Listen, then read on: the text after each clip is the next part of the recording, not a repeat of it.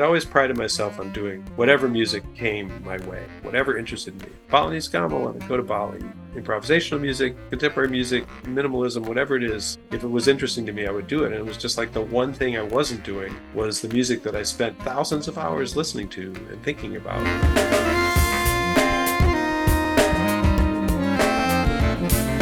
Hi, I'm Sean Perrin, and you're listening to the Clarineat Podcast, the show for clarinetists looking for in depth, career accelerating conversations about all that's neat for clarinet. On today's show, I'm joined by Evan Ziporyn, who was featured way back in 2016 on one of the first episodes of the podcast. We discuss his latest album project, which features some pop arrangements of music that he loves, why we both love and appreciate popular music, and how we come to understand and appreciate music. And of course, we also talk about his latest work, which is, uh, or maybe not latest, but one of his more recent works, um, arranging David Bowie's album Blackstar for a cello ensemble, and even how he met David Bowie, who actually sought him out after learning of his work with Bang on a Can. So, yes, you heard that right. David Bowie heard about Evan Ziporyn's work with Bang on a Can and sought him out to speak to him about it, which is a really interesting story to discuss here on the podcast. And it's so interesting because a lot of these stories end up coming up um, when I'm talking to these guests. I have no idea all the amazing experiences and stories that uh, people sort of have hiding just below the surface. And it's one of the reasons I, I love doing this program and, and also returning to uh, previous guests to get even more from previous conversations. So, um, speaking of previous conversations, do head back and check out Evan Ziporyn's original episode of the podcast. Uh, uh, we talked about his original recording of Steve Reich's New York Counterpoint, which we allude to this at the beginning, but he actually recorded in a snowstorm, which was a really interesting story as well. So, before we get started, I'd like to thank our season sponsors and supporters for making the show possible, and you for taking the time to listen to today's episode. Be sure to subscribe to Clarineat wherever you get your podcasts, tell your musical friends, students, and colleagues, and I hope that you enjoy the show. As musicians, we're always looking to improve our playing and understanding of music, but we are often hesitant to work on the business and marketing side. If you're looking to make more money teaching, fill up the gaps in your schedule and find ideal clients to work with who leave you energized instead of drained after a day of teaching, you need to check out clarinetist Kelly Riordan's Outside the Box community. Get a free 30 minute consultation and personalized recommendations from Kelly by mentioning Clarineat when you register at kellyriordan.com. That's K E L L Y R I O rdan.com. Also, you might want to check out her recent podcast episode with me, number 174 of the Clarineat podcast. The new Backun Q Series clarinet features a completely redesigned bore inspired by the Backun Custom Series clarinets. This means you can play and perform like the pros, but for less. Use code CLARINEAT at BackunMusical.com to save 10% on your entire purchase and try the Backun Q Series or Protege Clarinet risk free for 30 days. Just pay the return shipping if you aren't fully satisfied. Shop now at BackunMusical.com and use code CLARINEAT at checkout. So I'm back today with the wonderful composer, conductor, and clarinetist Evan Ziporyn, who's coming to us today from Boston, and this is his second appearance on the Clarineat Podcast. Evan, welcome back to the show. Thanks, Sean. It's great to be back. So, you know, it's so funny. Before we got started uh, with the interview today, we were talking about how long it's been since the first one, and, and also how kind of strange it is that the world has changed so much. Because I remember when I first started this, I think podcasting, I'm not sure if it was new, but it was definitely new to clarinetists. I think. And um, I, I, used to send out these really elaborate instructions on like how we're going to conduct the interview and what's going to happen. And it's funny because I just don't seem to have to do that anymore because people seem to just know what a podcast is and how it's going to work and all that. So, um, but I'm wondering. So, in the past six years since we first chatted, a lot of stuff has changed clearly in the world and with with everything. But uh, what have you been up to? How has your career shifted? And uh, just let's get a really big update. I guess it's been a long time. Well, there've been, as with everybody, there's been a couple big shifts because whatever I thought I was doing before March of 2020, uh, you know, came to a grinding halt, and then, like everybody else on the planet, had to reinvent, and and I, that was kind of a healthy thing. So when I last when last we spoke, I think that I had just started getting involved with uh, conducting this orchestra that I was founding, the ambient orchestra, and um, and I was really following that path pretty intensively between then and 2020. So we did this large David Bowie project where I made a cello concerto out of Blackstar, his last album, and uh, did that in several different venues, including Central Park in New York and with the Barcelona Symphony and at the Adelaide Fringe Festival. got a really fantastic group of young musicians in Boston together to work on it. We really were starting to feel like we uh, had something going. I mean, things go slow with a group that size, but we had this amazing concert uh, in, in, February of 2020 down at Strathmore Hall in, uh, uh in the DC area. And, you know, the place was packed and people really were responding and we were all psyched. And it sort of occurred to us that like half the group had these really bad colds or flus, but whatever, we still all went out for beers afterwards and stuff like that. yeah.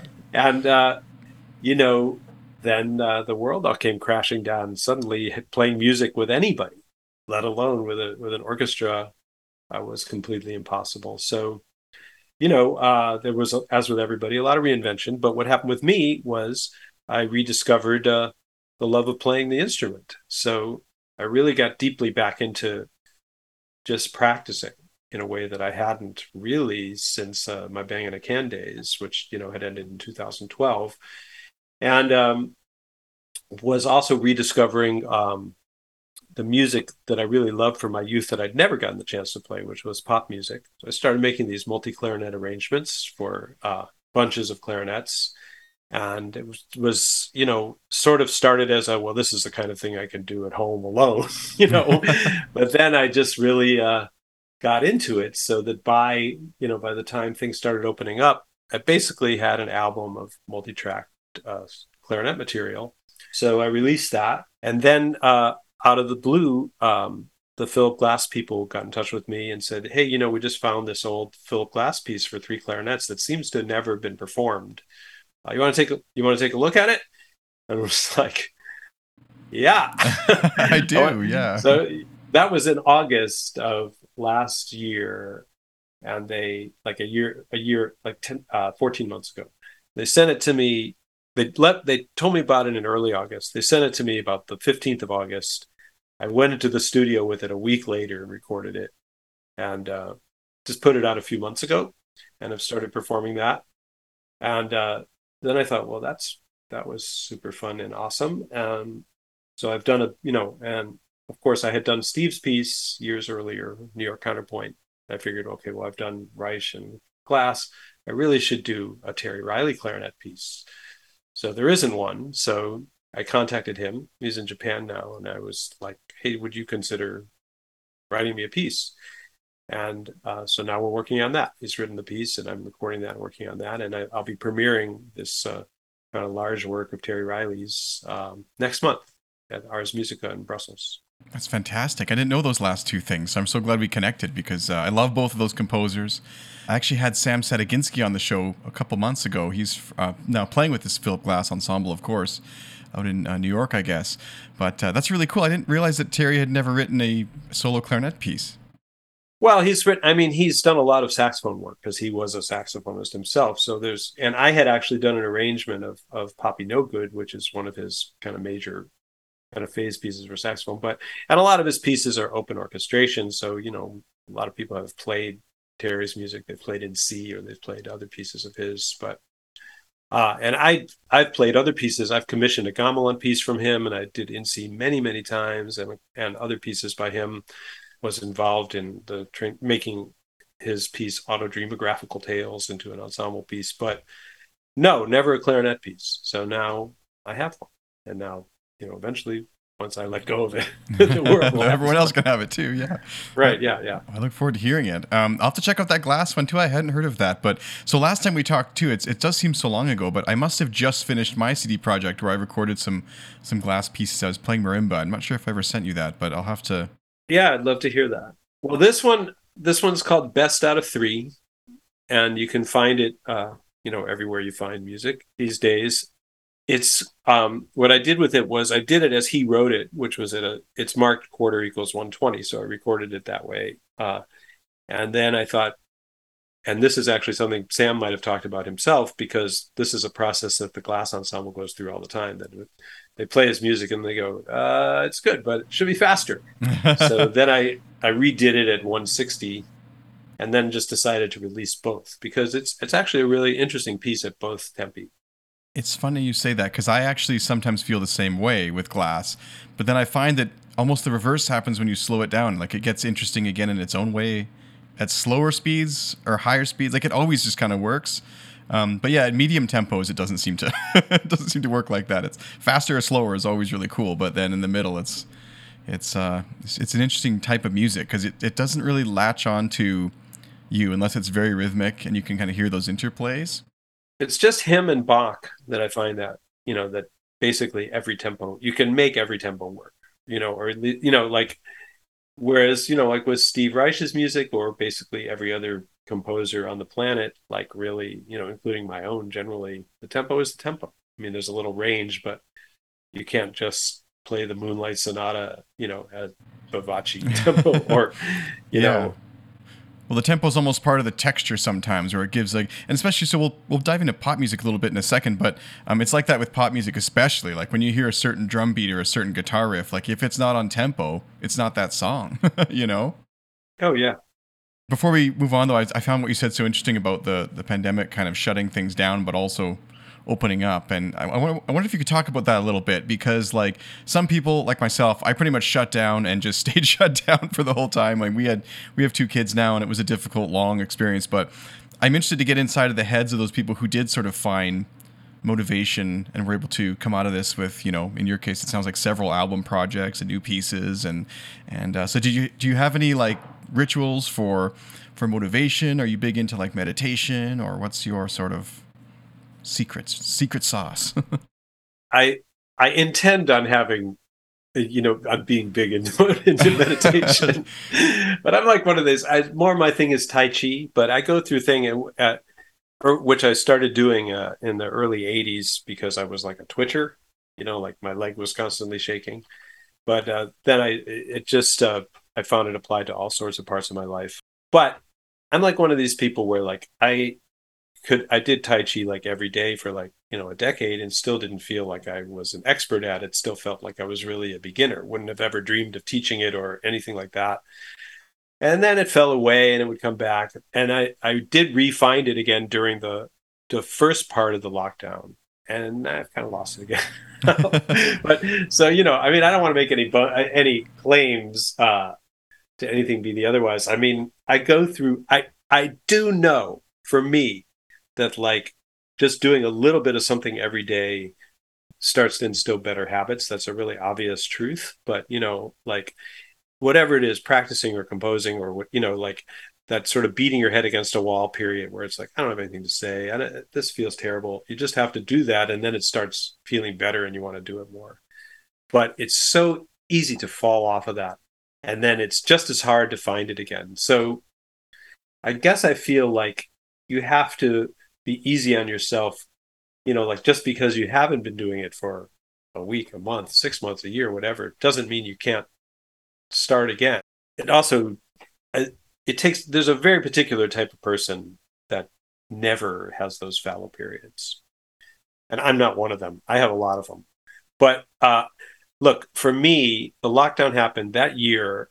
I had actually i had been conducting the mit symphony because the regular conductor Adam Boyles, who's a great conductor and a great guy, was on leave, and it was just like, wait, I can do an orchestra, and I was really interested to see what I could do with like a just a straight out of the box classical orchestra. Like, how could I find an interface between what I was interested in and what they did? How could I connect with, you know, uh, the type of people that want to play in orchestras who are obviously really fine musicians, but normally into to music that is not my focus.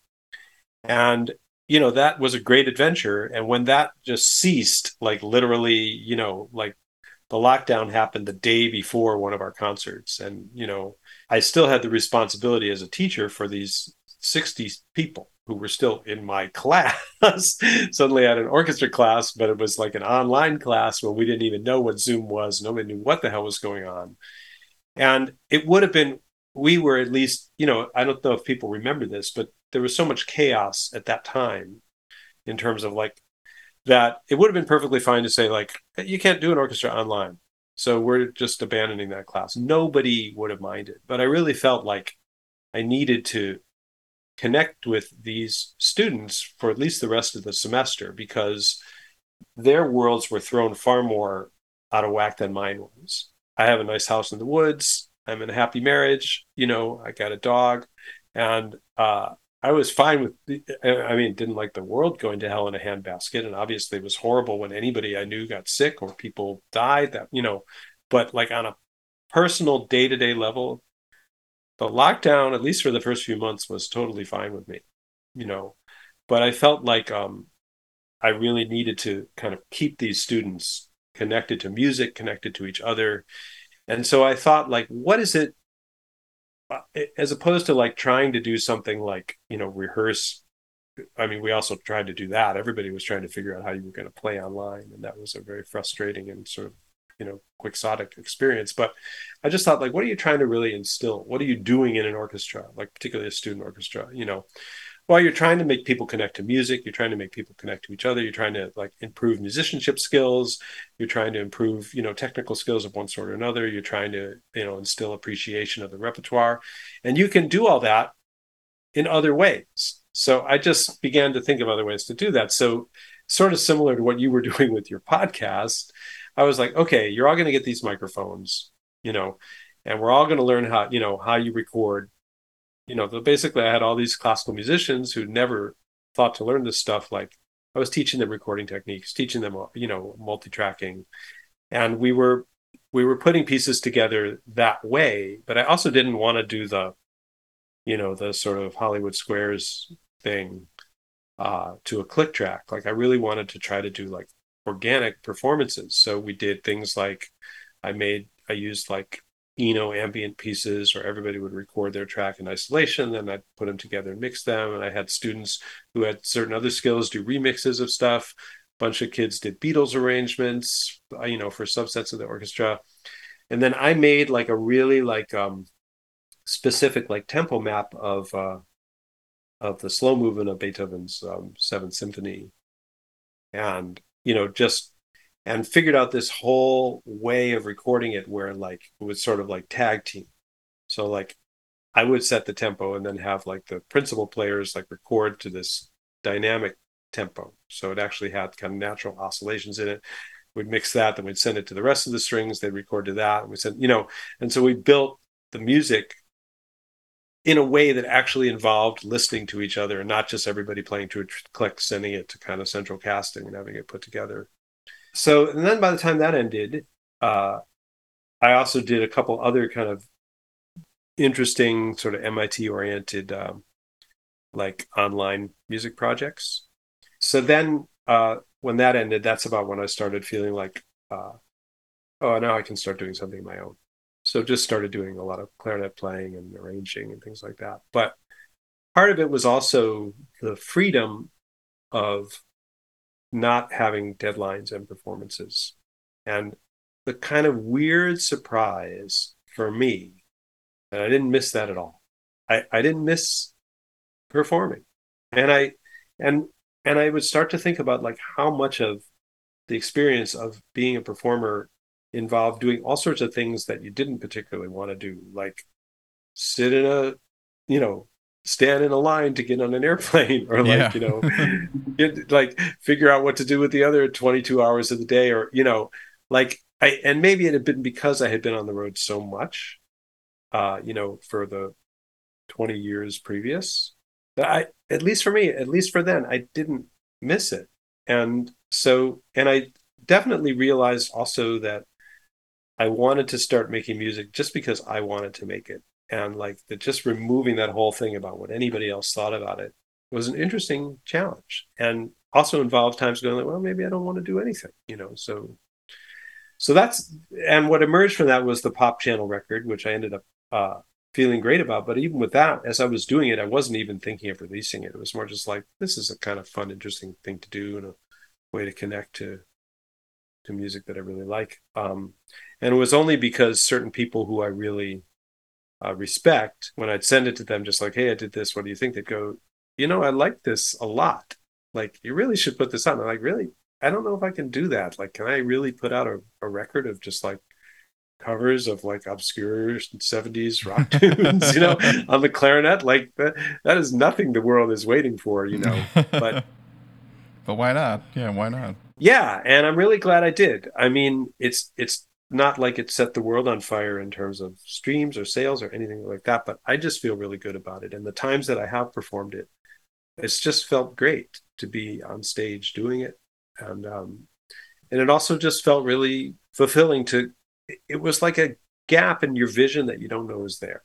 Because I'd always prided myself on doing whatever music came my way, you know, whatever interested me. Balinese gamelan, go to Bali, you know, like uh, learn to play jazz, like get involved with, you know, with improvisational music, contemporary music, minimalism, whatever it is, you know, like if it was interesting to me, I would do it. And it was just like the one thing I wasn't doing was the music that I spent, you know, thousands of hours listening to and thinking about as a kid and throughout my life. And it just felt like saying, well, you know, there are no clarinets in pop music was not a sufficient answer to that.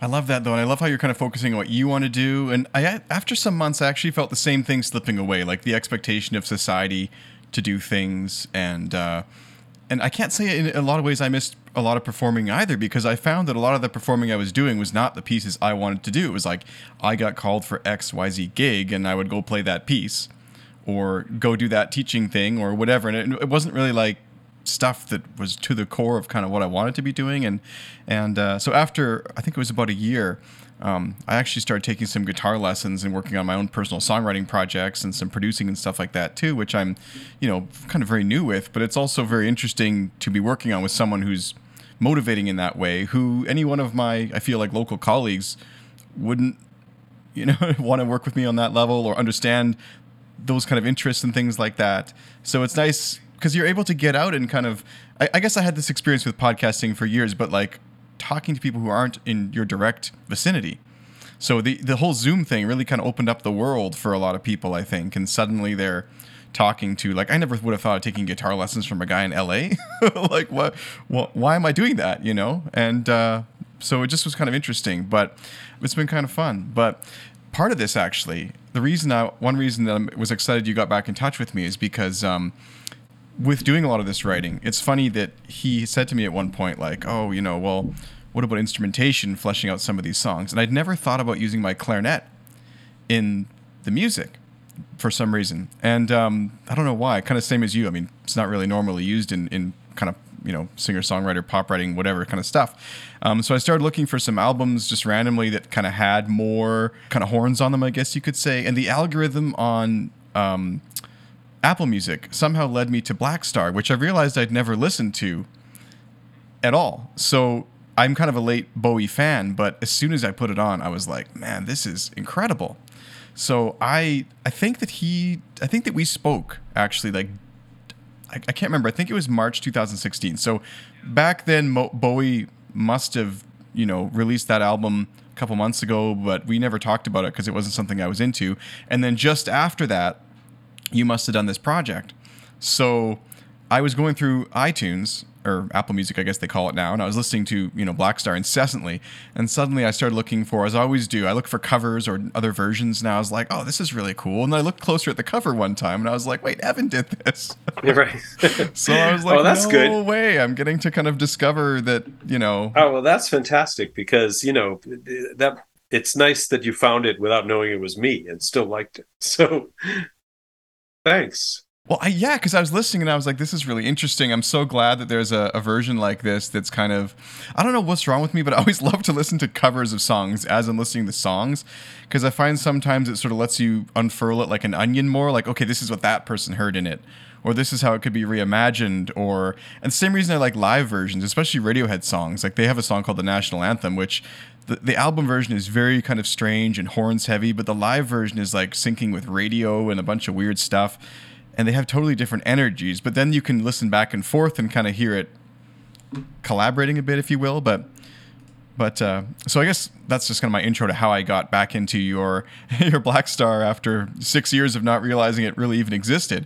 But uh, I wanted to look for that kind of music that had horns. So if, if, you're listening, you haven't checked out Bowie's Blackstar, definitely do it. It's with a guy named Donny McCaslin um, and his band who worked with Bowie, and it's just like a lot of saxophone heavy and in a nice way, not in like a you know, because it can be saxophone in, in pop music can come across as you know what's that song everyone always plays the the one, but it's actually very tastefully done, very well done, really kind of contemporary, jazzy at times, and other times just like straight pop, and it's a cool album.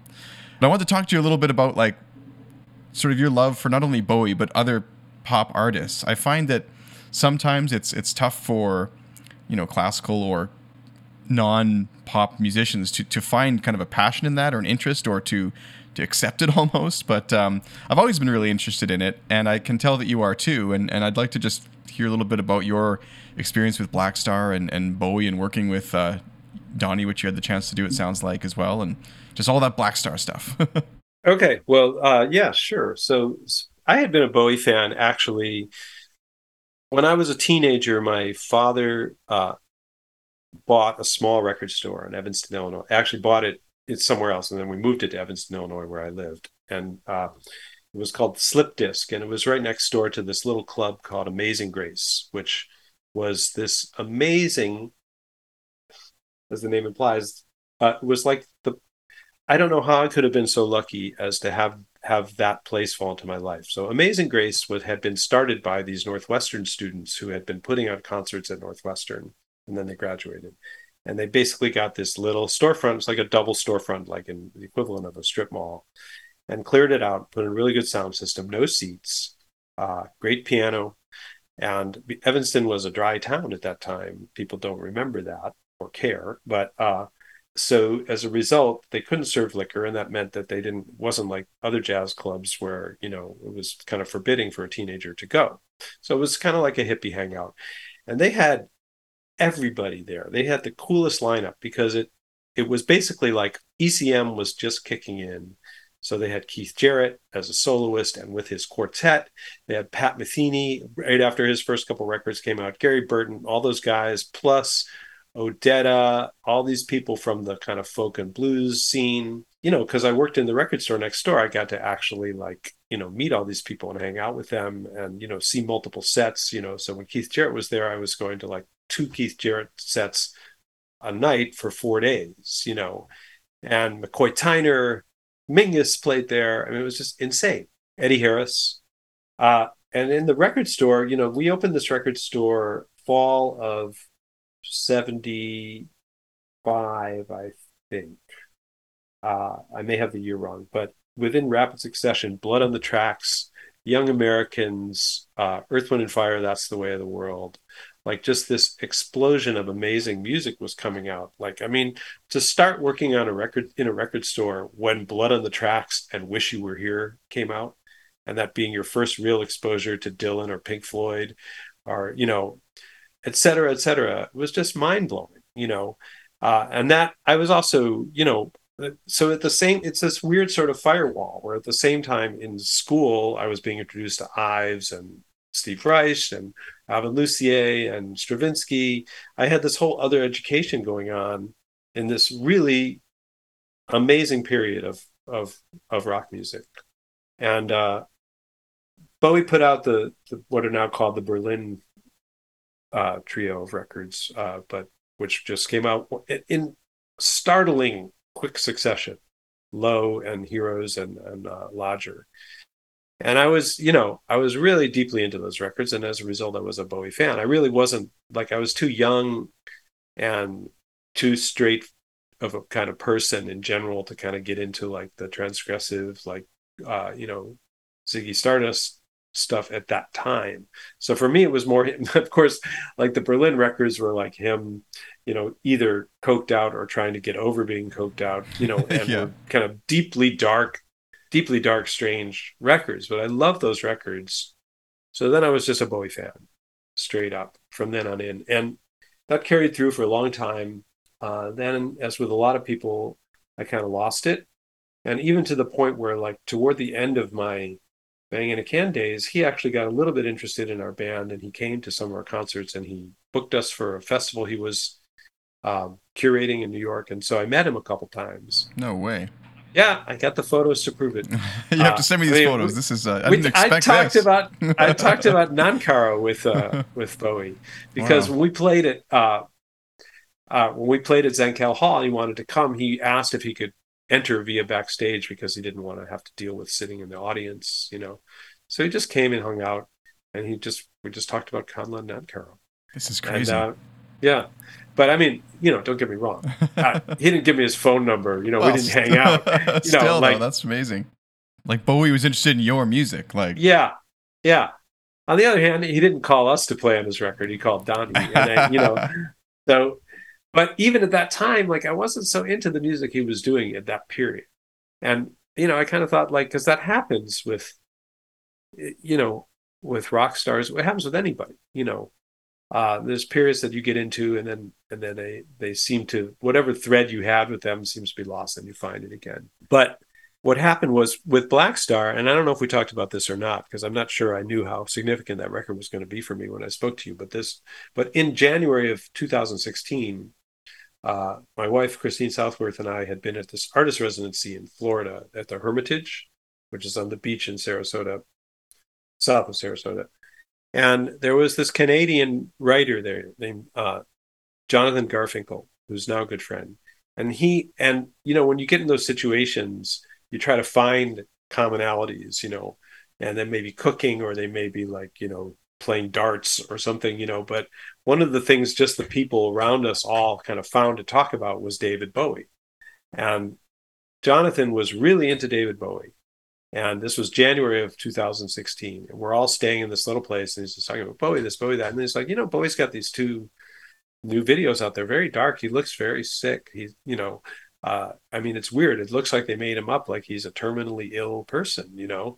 And he was talking about these, and then the record came out, and we were actually staying in two halves of a house. There was like a duplex of a house right on the beach, and it was a rickety, kind of rickety old Florida house. And he was playing. He was alternating Blackstar with a Kanye West record. That's all he was listening to over and over again, and to the point of like oh, this is really annoying. You know, like we're musicians here, we're trying to work. We got this guy like, that. but then I started practicing. Like the Bowie was coming through the floorboards. I hadn't actually even heard it, but I started practicing to it coming through the floorboards. Just like I'm just going to improvise to what I'm, you know, what's coming, what I'm hearing from the next room. And I was doing that for several days, right? And then he left Jonathan left because his uh, residency was over. And then the day he left was the day Bowie died. And so Jonathan left, and I went to sleep and I woke up at 1 a.m. and I looked at my phone and I had this phone alert that said, you know, British rock star David Bowie has passed away. And I thought it was a dream because I, you know, Bowie had just been on so many, you know, that had been what we were all talking about everybody has their experience with you know kind of icons dying but that was my bowie dying experience and so we were just it was so present for me. And so what happened was that um we're just wandering around in a daze and like what's going on? And like reconnect suddenly this process where you know you're spending like all day like watching YouTube videos of David Bowie and of imitations of David Bowie and you know like uh you know cover versions. Exactly what you were describing just like you know deep dive into David Bowie. And then people started contacting me, you know, like old friends. I was just thinking about you as I was thinking about we heard this record, and you know, and, and everybody, and I realized like everybody was kind of connecting about this, you know, just using that as like this, and I, as this way of realizing some era was over because David Bowie, from my generation, I'm 62, right? So, I, you know, I remember the first time I heard the Beatles, but the Beatles broke up early you know, and I def, you know, but Bowie was just always there. And he was so much what he represented as an artist, even if you didn't like this record or that record, like just the way in which he kind of went about living his life artistically and doing his work artistically was just such a huge, you know, part of the atmosphere. So I got back up to Boston a couple weeks later and I was realizing like that classical musicians I suppose this is of a thread with the Pole Pop Channel record eventually, but did not have an outlet to express, you know, like if you had a band, then okay, you know, let's do uh, Life on Mars or Heroes or whatever, you know, like there was a way to do like some cover songs or something like that. Yeah. Yeah. right. but for classical musicians, there wasn't. And so actually, it was a, another friend of mine who just kind of said, I, I don't, why isn't anybody doing those Philip Glass Bowie symphonies? So I thought, like, well, wait, I, I like teach at a university that's in winter session, and I have access to a thousand seat hall, and I have, I, you know, I could actually like put something together quite quickly, and we could do it as like a cancer benefit. So died of cancer, and I'll just, you know, I, I talked to the glass people, and they, you know, agreed to let me use the music for a really reduced fee. And basically, I just sort of put the word out. This was January of 2016. Like, uh, I'm going to put this together. Here's the rehearsals. Here's the concert. Whoever wants to play, let me know. And I just figured I'd take whoever I got. But, you know, some of the best freelance musicians in Boston responded you know, because I knew I knew them from Boston Modern Orchestra Project or just from being around here so long, and it was more just that everybody felt this way. It's like, oh wait, here's a way to do something to kind of channel these feelings. And so within like three weeks, we had this like 80 piece orchestra, and we had the music, and we had a hall, and we had a structure, and we did and uh, you know we did the Low Symphony, and we did Hero Symphony, and it was kind of like a, it felt really cathartic. So that's what started me in that in that whole thing. You know so part of it was well that felt really good. But the other part of it was like wow it's cool to have an orchestra you know, like, yeah. that's like this is awesome i got to keep this going so meanwhile i had actually i work a lot with Maya Beiser, the cellist we who had been in Bang on a Can with me for the first decade of that group and we had done a record several years earlier called Uncovered, which had been all cover tunes that I'd arranged for her. I produced the record and did the arrangements. And I was looking for a new project to do with her. And, you know, Blackstar is such a unique record.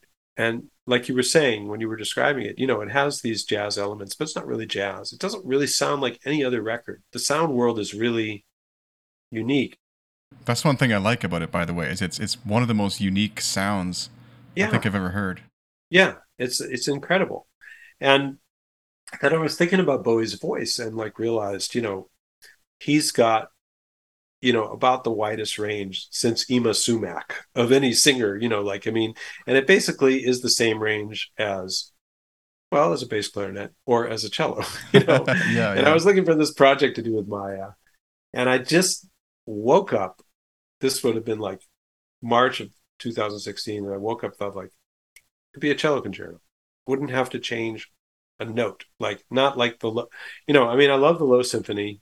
I like the Hero Symphony, and I haven't come to terms with the Lodger Symphony. But I mean, I I totally like get the transformative thing where you take a piece as the basis for a piece. But I thought Blackstar, I just want to do Blackstar, like start at the beginning and go to the end. And just change the sound world, which is already perfect as it is, but just reimagine it on a larger palette. So Maya agreed, and uh, we put that together, and that's how that project started. And the other thing about that project was this was like the only time this has ever happened to me where because usually what happens is you have these ideas and you go, oh, this is an amazing idea, this will be great. And then it'll take us all over the world, and then you do it and then it's over. You know? Yeah. and in this case, like i mean i'm a terrible like the way you're supposed to do things is that you're supposed to build the infrastructure first right and i never do that because i'm just too impatient. I just want to do the project right? So we set this thing up. I didn't have permission from the bowie people. We eventually got it. But i didn't have it. I didn't have an you know a booking agent or a manager because i don't. And not out of principle but because i'm too whatever random to do that. But I just thought, oh, we'll do this, and you know, somebody will hear it, and next thing we know, we'll be taking it to Europe and all over the world, and and so we did it. Like two weeks later, the Barcelona Symphony found us on Facebook and said, "Yeah, we heard the, you know, we heard about this, and we want you to come do it here." Wow! And it's like, really? Okay, that's you know. So we did that, and then uh, then we did get organized because then a a really wonderful booking agent named David Middleton contacted us and said, I think I can get you some gigs doing this. And then a similar thing happens like, well, how am I going to get an orchestra to tour? And I thought, you know, I could do this as a class like with one of the conservatories in town, and you know, still pay the players, but they'll be happy to do it because they're students and it'll be a good experience for them. Uh, and so I, I thought, well, no, nobody will ever agree to it, but I'll, I'll see if I can set up a meeting. So I, I went to the Boston Conservatory and I contacted the dean there. It was almost like a due diligence in like being learning how to hear no. Like I, the purpose of the meeting was for me to go in and be told that they couldn't do it. but I went in and I explained the idea, and they said, "That was great. Let's do it." How do we do it? And I was like, "What?" know, like I had no idea what to do next. Like wasn't expecting oh, that. Yeah, you're right. okay, let me get back to you. So, uh, and again, I have to say that it's great to have like a you know an incredibly well organized and smart partner in your life because Christine Southworth, my wife, you know, really took the ball on, and she herself is a composer and an artist and had better things to do, but you know, she took over as kind of producer of it, and so we got this great group together. They were given it was part of the Boston Conservatory like modern music program. And basically, what they part of what they did that fall was they rehearsed with me, and then we went on tour. And you know, it was really great, fantastic.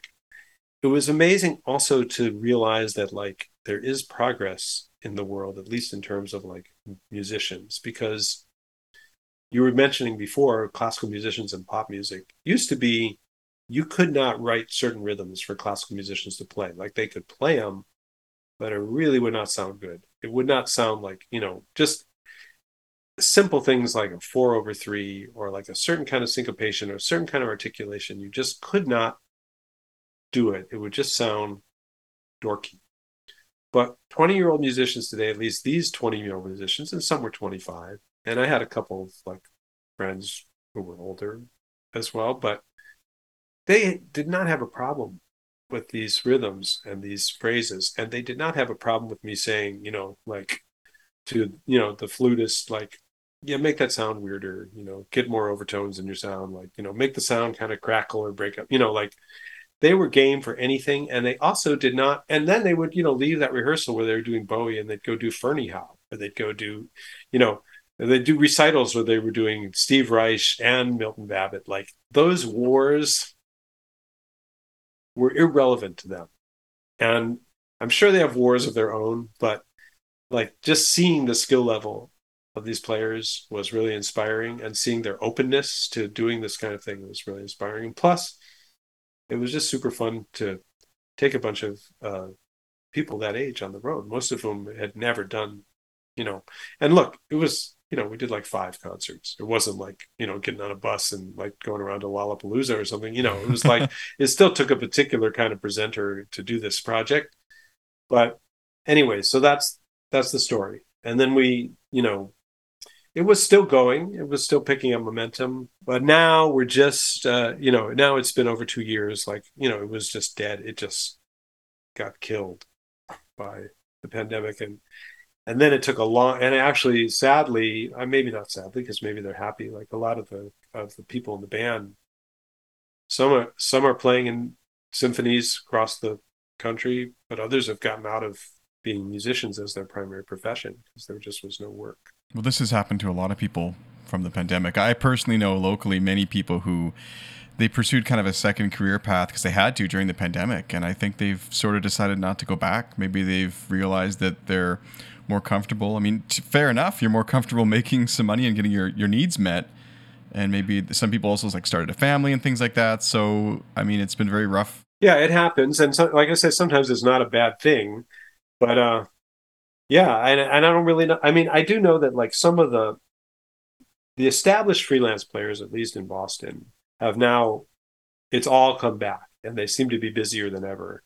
And they've also uh, because the other thing I've been doing, I don't know how much if you want to hear about it, but the what another totally bizarre thing that came out of this was that the like I said, I had a couple of like more peers playing like the principal string parts, and two of them, uh, this violinist Sasha Callahan and her husband, uh, cellist Leo Eguchi, turned out to have this really great um, thing going on where they had started this ensemble called the Sheffield Ensemble that just does house concerts and and they had really i had not realized like they built it up to they're doing like 50 or 60 concerts a year in the boston area of chamber music and it's a good portion of their income.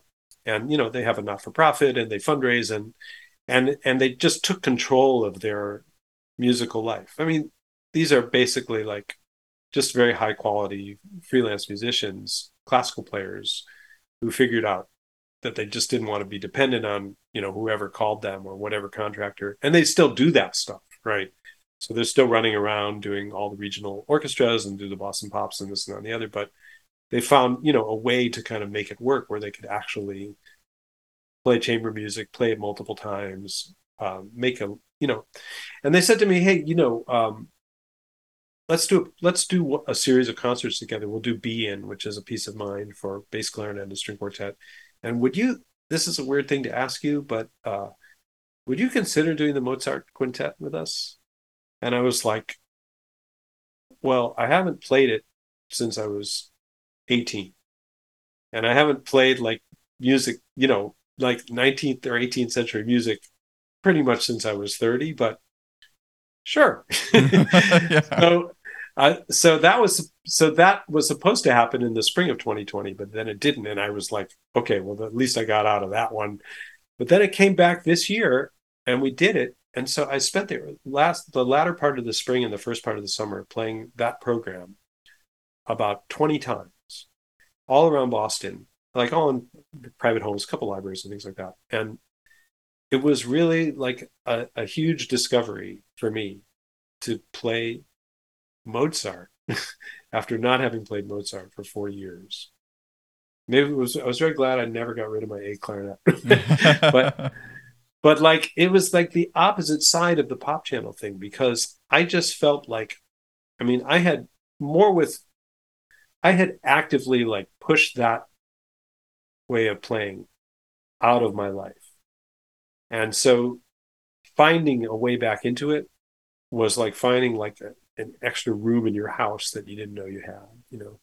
It's so interesting to hear about the house concert idea too, because I remember there's a guest I talked to about, oh, must have been also about six years ago, and it's embarrassing, but I'm forgetting his name. He's a conductor, uh, Steven something. I'll, it'll probably come to me, but um, he was saying basically what you're describing is like in order to make money off of your own kind of concert series, like you have to play it more than once. Like you plan a program and you book that program in 20 places and suddenly you've taken your efforts and kind of like in an entrepreneurial way you've opened it up to so many more people and it really kind of allows you to build something for yourself and I, I think that's a really interesting kind of way to to play music is the house concerts too because a lot of people um, they, they do enjoy that you know so how, how big an ensemble did, they take along you said it was a, a quintet yeah uh, but i mean i would say more than that i mean this is the thing that i but anybody that's in a band knows this. And I knew this from my, you know, garage bands of my youth, but then I knew it from Bang on a Can All Stars that you don't really play a piece if you play it once. You don't really play a piece if you play it twice or three times. You really need to play a piece over and over again to kind of discover it. It's sort of like what you were saying about listening to various versions of a tune. Like just like you don't really know a tune until you've heard a lot of different, you know, you know, until you reach the point where it's just you're not even thinking about all the. Like, wait, where there's a tempo change here, or what did I do here? Oh yeah, you know what's marked on the page or whatever. But you're really just inside of it, and the music on the page is just a reminder of something that's actually coming from you and the other players. Uh, I mean, I, I don't want to overstate it. Obviously, there's you can get something out of a single performance. Don't get me wrong, but there's something you find artistically and emotionally and expressively when you play a piece multiple times because it's not like it gets fixed it's like you actually it becomes elastic in a certain way like you begin to discover like it becomes a part of you in a different way that's exactly though about listening to music I find too, and that's why I knew the Bowie record was good, is because I found getting into it very fatiguing, if that makes sense. I don't, I don't know if you experienced this, but when I'm listening to a music that I can tell is going to be really good, I often have to listen to it multiple, many, many, many times. And I often don't listen to the record in entirety. Like if I get hooked, for example, with the Bowie record, like on the first track, I got really into it. I found that I didn't have the energy to get past track three until about two weeks into listening to the album because I was like, there's so much here. It's so, there's so much going on. And then eventually I would work my way through and, and, uh, but I find that you open these kind of layers of the music. And if I just listened to it once, I wouldn't have ever had that. So, it's surprising that people do prepare music so much and then play a recital and then put it away.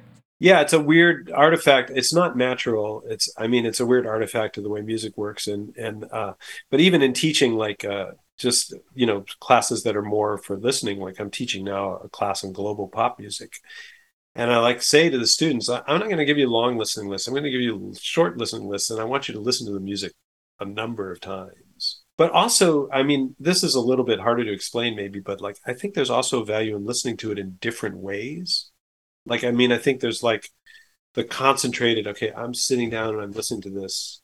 But then there's also like listening to it when you're driving around or when you're like, you know, vacuuming the house or whatever, you know, just letting it like seep into your consciousness. Because often when you do that, you know, we all have so many filters for what we're listening for that you just miss whole aspects of the music because you're listening for the thing that you heard the last time. And sometimes you need it to hit you. Like, I mean, I'll give you a really good example. So, you know, like um, I did these Nancarrow arrangements years ago. We, my group, uh, Bang on a Can, ended up recording on the blast record I did with them, which was Big, Beautiful, Dark, and Scary. And we played these pieces many, many times. The reason I did them, I'd always liked Nancarrow, but I was at a dinner party where Nancarrow was playing in the background and this one number 11 came on and i thought and it was soft in the distance and i thought it was a weather report track you know like and i thought wait i thought we were listening to Nancarrow this sounds like weather report. And i wouldn't have ever made that connection if it, it, had even been loud enough for me to know that it was like a player piano you know? It was just like this isn't thinking about oh there's something else in this music. I had been listening to this one way but there was something else. And that's what made me want to do the arrangements you know? It was like i wanted to bring out some of those other things. It's interesting to hear someone else describe their kind of listening experience because like i've always felt that like in a way the more kind of I don't want to say turned off, but maybe that's what it is. Like when I first listen to something and I can tell it's very like dense or going to take a lot of effort, or that I'm I often don't actually even like it the first time. Yeah, yeah, that can happen. Like Radiohead Kid A is my favorite album ever, and I remember the first few listens through it, I was like, this is some weird nonsense. Where's Where's OK Computer Part Two? Like this is just weird. I really didn't like it. And then one one day, actually exactly what you described. I used to listen to albums in, in high school before phones and people just did nothing all the time on their stupid phone. On Friday afternoons, I think it was, I used to come home and just like lay down in bed and kind of almost have a nap, but listen to music. And I would get like almost half asleep sometimes listening to music and like oh, that's something in there would just click. And Kid A, I remember I was actually in the car driving with my parents somewhere, going across town or whatever, and and it was a late evening. We'd been somewhere, whatever. I happened to kind of nod off in the car, same thing, listening to this music, and I, I, I it just was. I suddenly just got it. I got it all. oh, it was... sleeping to music is the best. A, a, friend of mine in college, a flutist named Carol Eighty, was the person who, who told me that because we used to do these all night concerts every year, and people would go, "I don't know, I'm afraid I'll fall asleep," and she just would go, "Sleeping to music is great. That's fantastic." And also because you know, I don't know if you have this experience. I have it with writing music, but I also have it with, you know, crossword puzzles or all sorts of things in my life. And actually the Blackstar project itself, where like, you know, if you're staring, I don't if you're staring at like a puzzle, say, or trying to figure out a math problem or and you can't see it, and then you go to sleep and you wake up the next day and you're like, oh, I know what that is. Know, I mean, I think sleep does a lot of that work for us, and sleeping to music. So that's my advice to the young listeners. Out there: go to sleep. sleep well, there's something about that unconscious brain that yeah. works, though. Like, so we were talking about my dishwasher of all things before this because we had to reschedule this interview because it broke. But um, one of the things that happened was is I I had a weird thing happen where they were supposed to drop off the dishwasher, but in order to drop it off, they had to pick up the old one and throw it out, but the electrician wasn't coming till the next day, and so I was going to have to uninstall this this stove and so or sorry this dishwasher, and I, it's hardwired, so I was a little uncomfortable doing it. And anyway, so I screwed around with it for like an hour and a half the night before and watching videos and getting all freaked out. I was like, I'm just going to go to bed. Woke up in the morning and 10 minutes before they came to drop off the other one, I just was like, all right, I got to get this out, and I just did it. And it's like I solved, I solved it overnight. Like I had just, I just knew how to do it because I absorbed the information and I just was able to just like sit down and just do it. Absolutely. And so it was weird. So. Yeah, not just with dishwashers. It can be music, it can be anything. But before we move on from the Blackstar, and then and then I got a few more questions about your album, and then I got to let you go because it's already been an hour somehow. But um, what was it like working with Donny McCaslin then? Didn't you play a concert with him? Was it the one in Central Park? Yeah, Well, we didn't. Uh, I mean, uh, you know, again, to be fair, I mean, he, he, was. We got asked to do it in in Central Park, and obviously we agreed. And then they said, we, you know, we're going to ask Donny's group to open. And it was that's fantastic, you know. Um, so we didn't really meet them uh, until the, you know, the gig. But at the gig, you know, they finished their sound check, and I wanted to introduce myself to him, and I just told him, you know, love work, and it was like, would you be willing to play on the encore? And he very graciously agreed, and he did that uh, so he the encore is just an arrangement of Let's Dance actually, and so he, he just jammed on it. and He sounded amazing. Um, he's you know his uh, very you know interesting player in his own right, and his music does not sound anything like Blackstar. Well, some of the later albums though they start to because I guess he was influenced by um, that writing style. And I've actually really been getting into. It's funny because I can't remember the name of it right now, but it's that one with him like the pencil in his mouth on the cover. Uh, what is it called, Blow or something? But I know what I know about him is that he was a very he he was a jazz police kind of guy before that project. You know, like and, I know uh, what you mean, that, jazz police. yeah, and it's great that he opened up, and obviously, I mean, but but you know, he does things like you said. It does not sound like a jazz saxophone record. It's like a very unique voice on that record. So it's it is called Blow, so check it out. But there's a couple tracks, especially the first and second. Uh, they're just awesome, and I, I guess that the, the singer on this album, strangely enough, is used to play in a Canadian band called Limblifter, and uh, I've seen him open before for another band I like called Matthew Good, and I was like, this is so weird. It's like worlds are just colliding everywhere. it's, it's so strange, really, really interesting. So tell me about, and then we should. Uh, should let you go here, but um, your your other album of pop tunes. So, like, was there is there something else planned with this? I mean, are you going to record some more kind of contemporary pieces, or I'd love to hear some Radiohead. I'm not sure. I, I, mean, I so I, uh, you know, like I said, it was kind of accidental that I kind of went, oh, wait, I have a record here, and I'm sending it to people, and then them liking it, and then uh, Big Ears asked me to do it there, which was great. So, uh, so uh, you know, that was kind of my like reemergence into the world. I have started making some more, but I you know the thing is like you put so much time and effort and frankly money into these things and and it is worth it in its own right like i said but it's just so difficult to make a dent with and you know so i'm not really sure what i'm to do next. I'm trying you know honestly like i mean i'm doing i did the glass. I'm really happy about it but we just put that out as kind of an ep it's two tracks you know one is 12 minutes and one is 10 minutes. Doing the terry piece I just uh, I was commissioned by um, Brussels Ars Musica to write a bass clarinet duet, which I just sent off to the other uh, bass clarinetist Benjamin Monreal, who I'm looking forward to working with, and I'm doing some duos also with a belt uh, with a Dutch bass clarinetist, uh, Fie Schouten. Uh, but like, I'm trying to get away from the album as the medium now because it clearly is not operative anymore. I was just going to ask you about that. Like, do you find that with, with Spotify has enabled that? I think. And I used to find it like really negative, and now I think I'm warming up to the fact that it might actually be more creative to not have to feel pressured to write an hour of music just to put out some music.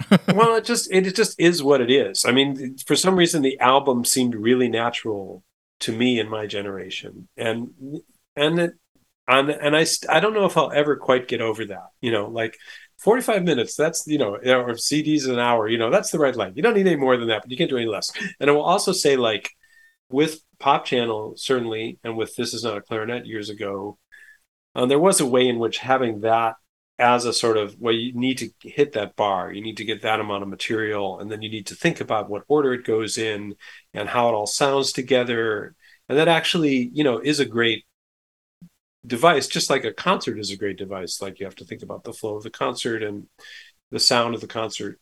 And like definitely the tracks on Pop Channel were improved by, you know, it's like a wine cellar. Like, you know, you finish the track and like you put it away and you work on some others and then you go back to it and go, oh, I got to remix this because of the way this one sounds or what I learned from doing these other things. I don't know how you replace that. But it also has to do with the transparency of the process. Like I still am of the head that like, you know, I put out this record. This is my version of it. And that's the way I want you to hear it. I don't want people to hear the outtakes. I don't want people to hear, you know, other versions of it. But that's not the that's also not the way the world works anymore. Years ago, I was releasing tracks on YouTube before it was cool, back in like 2005, of my recital. And I remember I put some on the clarinet B board, and someone said exactly what you said. Oh, I would take this down. Uh, you're a young player, and you're making mistakes in here. And I was like, I, I know I'm making mistakes. It's a, it's my junior recital. I just am excited to get it out there and get some feedback. Like, I don't think it's going to ruin my career, you know. No, you're ahead of the curve because now there's there's no secrets. So trying to deal with the no secrets thing is a is a different thing. So I don't know. I'm working on I'm working on some new arrangements, uh, but I I actually the one thing I have taken out of it wasn't just the lockdown, though we certainly learned this from that, but also just what happened with the Blackstar experience before that is that, and also with other projects that we haven't had time to talk about, is that like, at least for me, I can't predict what's going to end up being important. Like, and so I'm trying to try less, you know, like, I mean, I'm trying to just like be open to what comes along and really follow the things that I'm interested in. And where if they lead somewhere, that's great. And if not, okay, well, at least I did that because I wanted to do it and then do something else, you know? So I don't have any long range plan. well, it's like, did you read that book, The Subtle Art of Not Giving a? I can't say it here. I've seen it. Yeah, I've seen it. I read that. It was actually been... really interesting because it's like, you have sometimes you have to care enough not to care. Like if you if you it's like hugging someone too hard. Like you can you can hurt them, you know. But you know it's funny talking about the the way you're thinking about the album and and the the like the pressure to fill up 45 minutes. Like I actually experienced exactly this doing my CD project, and it was it was a problem because I, I, had received funding to do a CD project, and in my mind, a CD is an album that should be around 45 minutes to an hour long. Um, but as I was assembling my project, I realized upon listening to the takes and stuff that there was some improvisation on there, and also there was I was doing the Chick Corea 20 songs and then some Philip Glass pieces.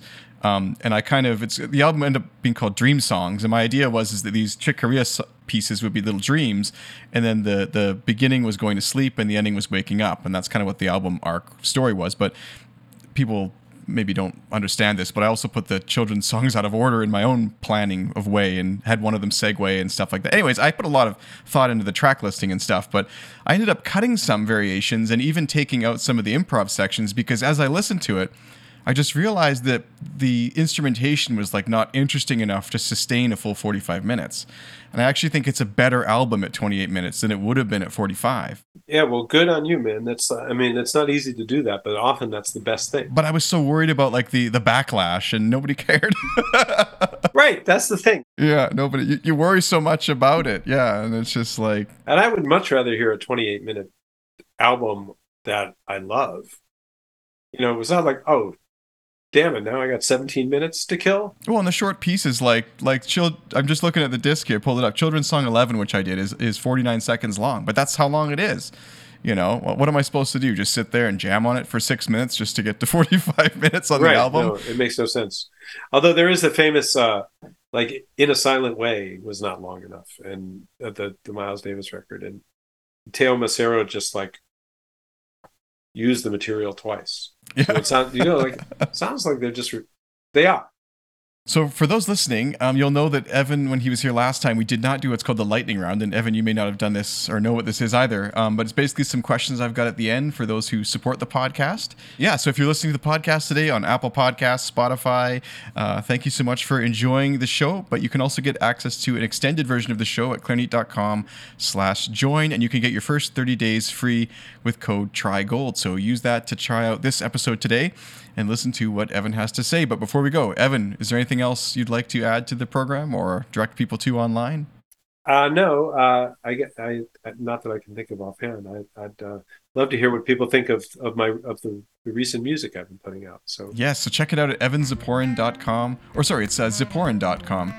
Z I P O R Y N.com. He's got a great new website. All his uh, albums and uh, music seem to be up there, and you can check that all out.